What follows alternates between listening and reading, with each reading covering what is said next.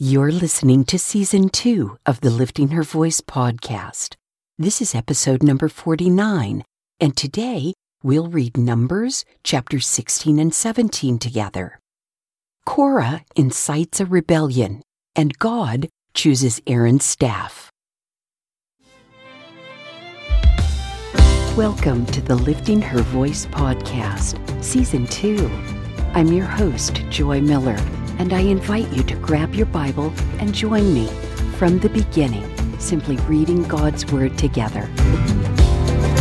We built some spiritual muscles in 2020 with just the New Testament, but this year we're going all out, cover to cover, Old Testament and New. So whether with your first cup in the morning, your commute to work, or as the last thing on your mind before sleep, God's Word will equip you for every good work. Really glad you're here.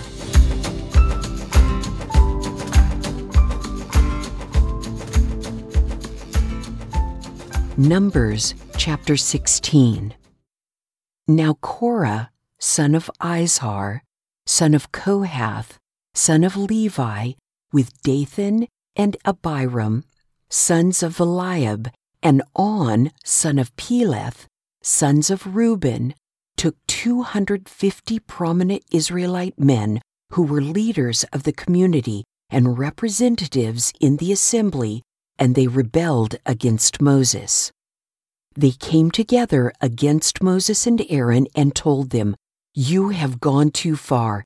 Everyone in the entire community is holy, and the Lord is among them. Why then do you exalt yourselves above the Lord's assembly? When Moses heard this, he fell face down. Then he said to Korah and all his followers, Tomorrow morning the Lord will reveal who belongs to him, who is set apart, and the one he will let come near him. He will let the one he chooses come near him.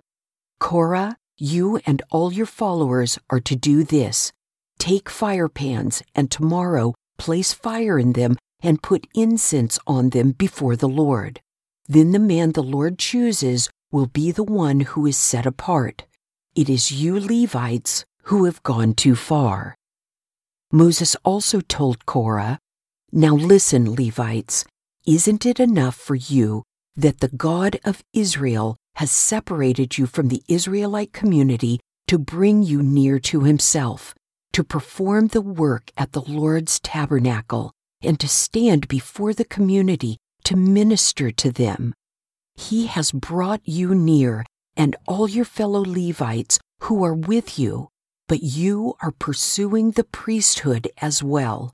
Therefore, it is you and all your followers who have conspired against the Lord. As for Aaron, who is he that you should complain about him? Moses sent for Dathan and Abiram, the sons of Eliab, but they said, We will not come. Is it not enough that you brought us up from a land flowing with milk and honey to kill us in the wilderness?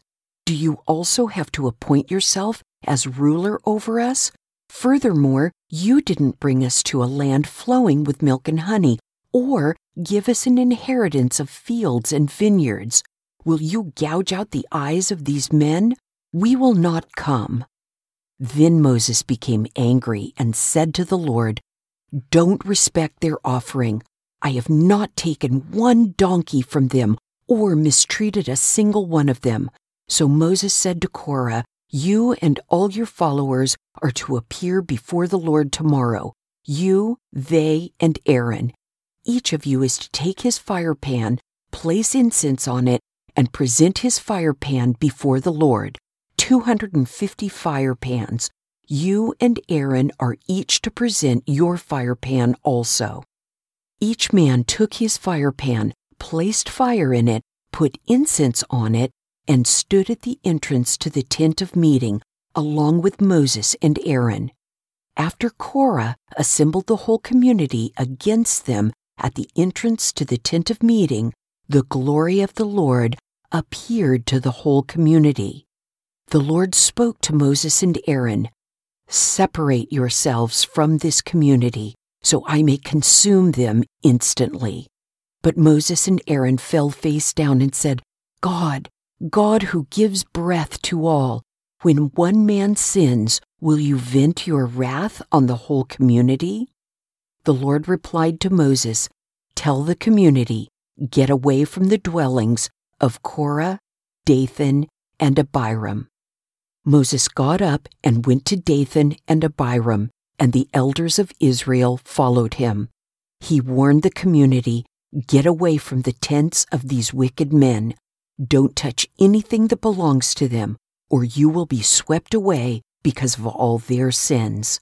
So they got away from the dwellings of Korah, Dathan, and Abiram. Meanwhile, Dathan and Abiram came out and stood at the entrance of their tents with their wives, children, and infants. Then Moses said, This is how you will know that the Lord sent me to do all these things and that it was not of my own will.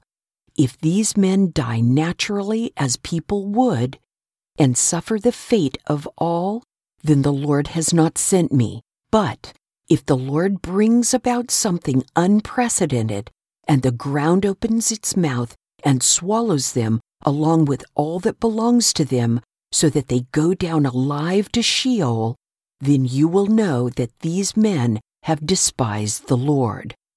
Just as he finished speaking all these words, the ground beneath them split open.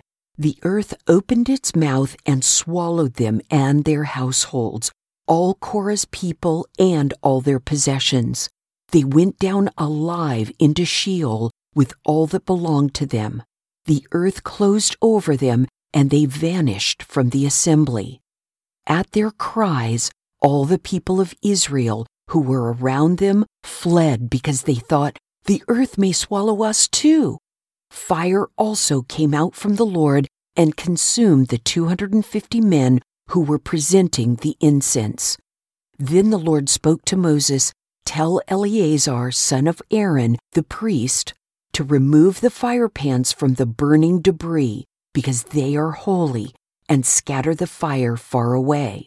As for the fire pans of those who sinned at the cost of their own lives, make them into hammered sheets as plating for the altar, for they presented them before the Lord, and the fire pans are holy.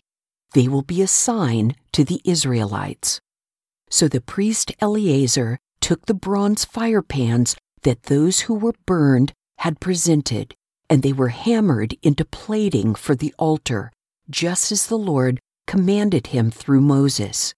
It was to be a reminder for the Israelites that no unauthorized person outside the lineage of Aaron should approach to offer incense before the Lord and become like Korah and his followers.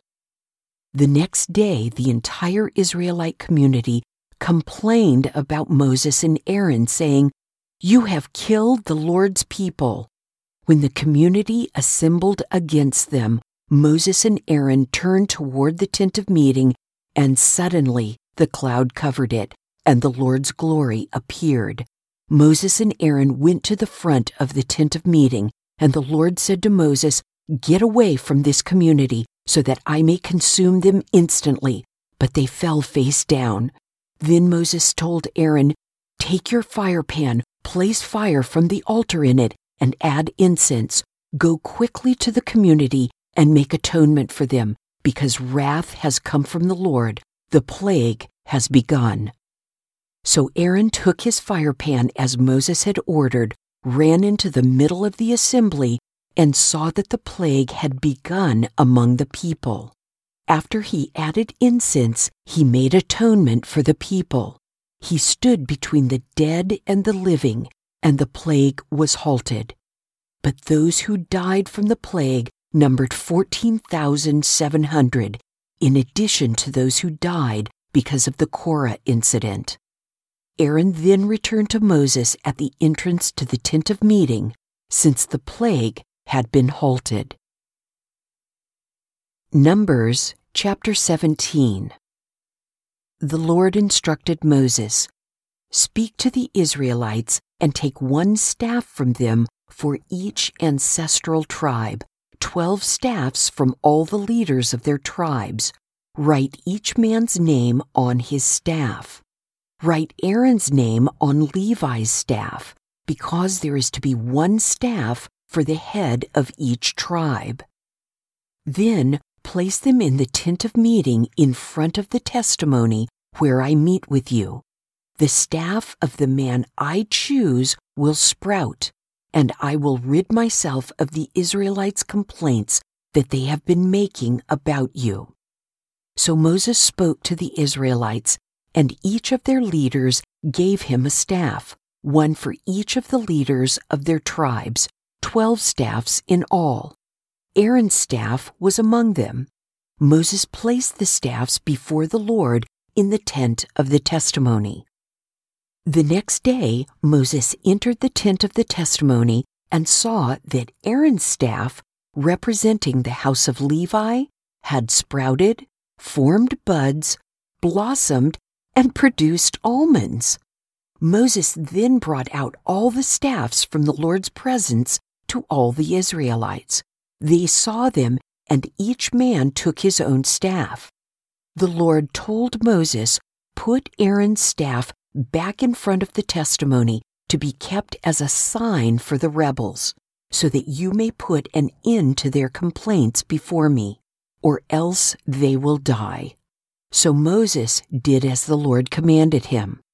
Then the Israelites declared to Moses, Look, we're perishing. We're lost. We're all lost. Anyone who comes near the Lord's tabernacle will die. Will we all perish?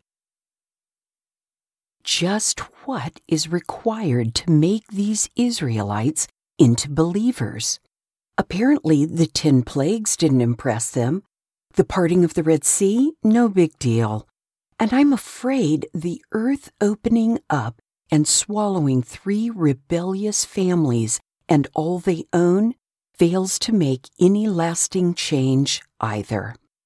We just need to make sure we learn from their mistakes and don't perpetuate them.